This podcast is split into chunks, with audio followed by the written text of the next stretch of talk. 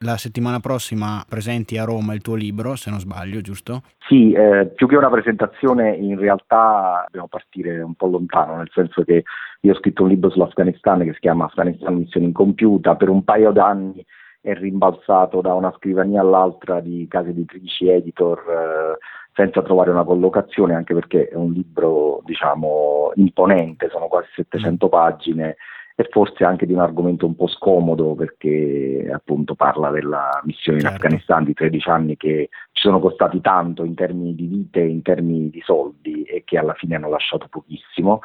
E quando ho capito che era difficile che vedesse la luce, con un piccolo editore di Roma, Lantana, abbiamo tentato la strada del crowdfunding ed è stato un successo, abbiamo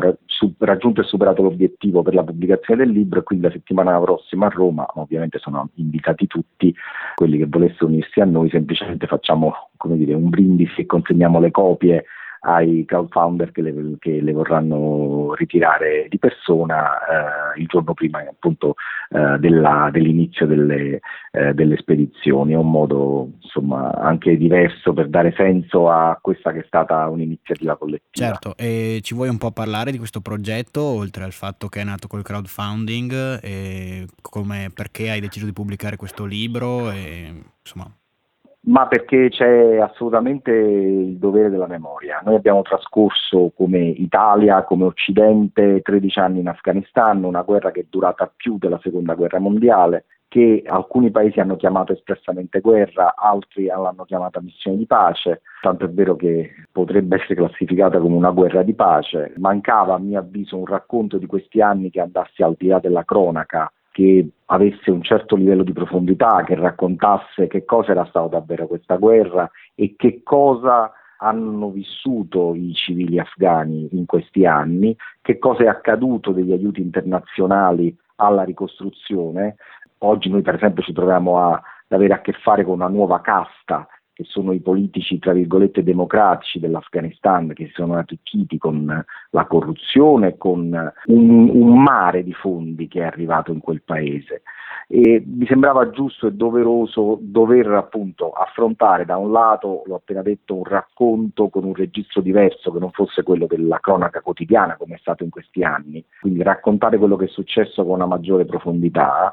e dall'altro lato fare anche il punto su che cosa ci siamo lasciati alle spalle dopo 13 anni di, eh, di conflitto e di investimento di, di, soldi e di vite. Parliamo di oltre 20.000 civili morti, parliamo di 57 italiani che ci hanno rimesso la vita, dei quali 53 caduti militari, parliamo di quasi 1200 caduti della coalizione internazionale senza considerare eh, gli americani che sono in numero ben superiore. Parliamo di un paese che oggi si ritrova in una profonda crisi economica, finita l'economia di guerra e il cui governo rischia seriamente di cadere e di perdere il controllo del proprio territorio.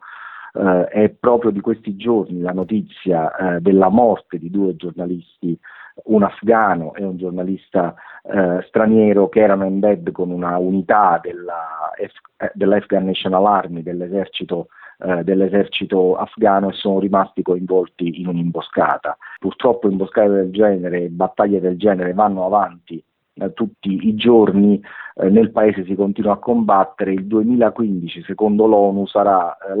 nel, è stato l'anno nel quale sono registrate più vittime civili dalla caduta dei talebani. Quindi eh, la guerra è finita per noi che siamo tornati a casa, ma non ci siamo lasciati dietro in alcun modo la pace.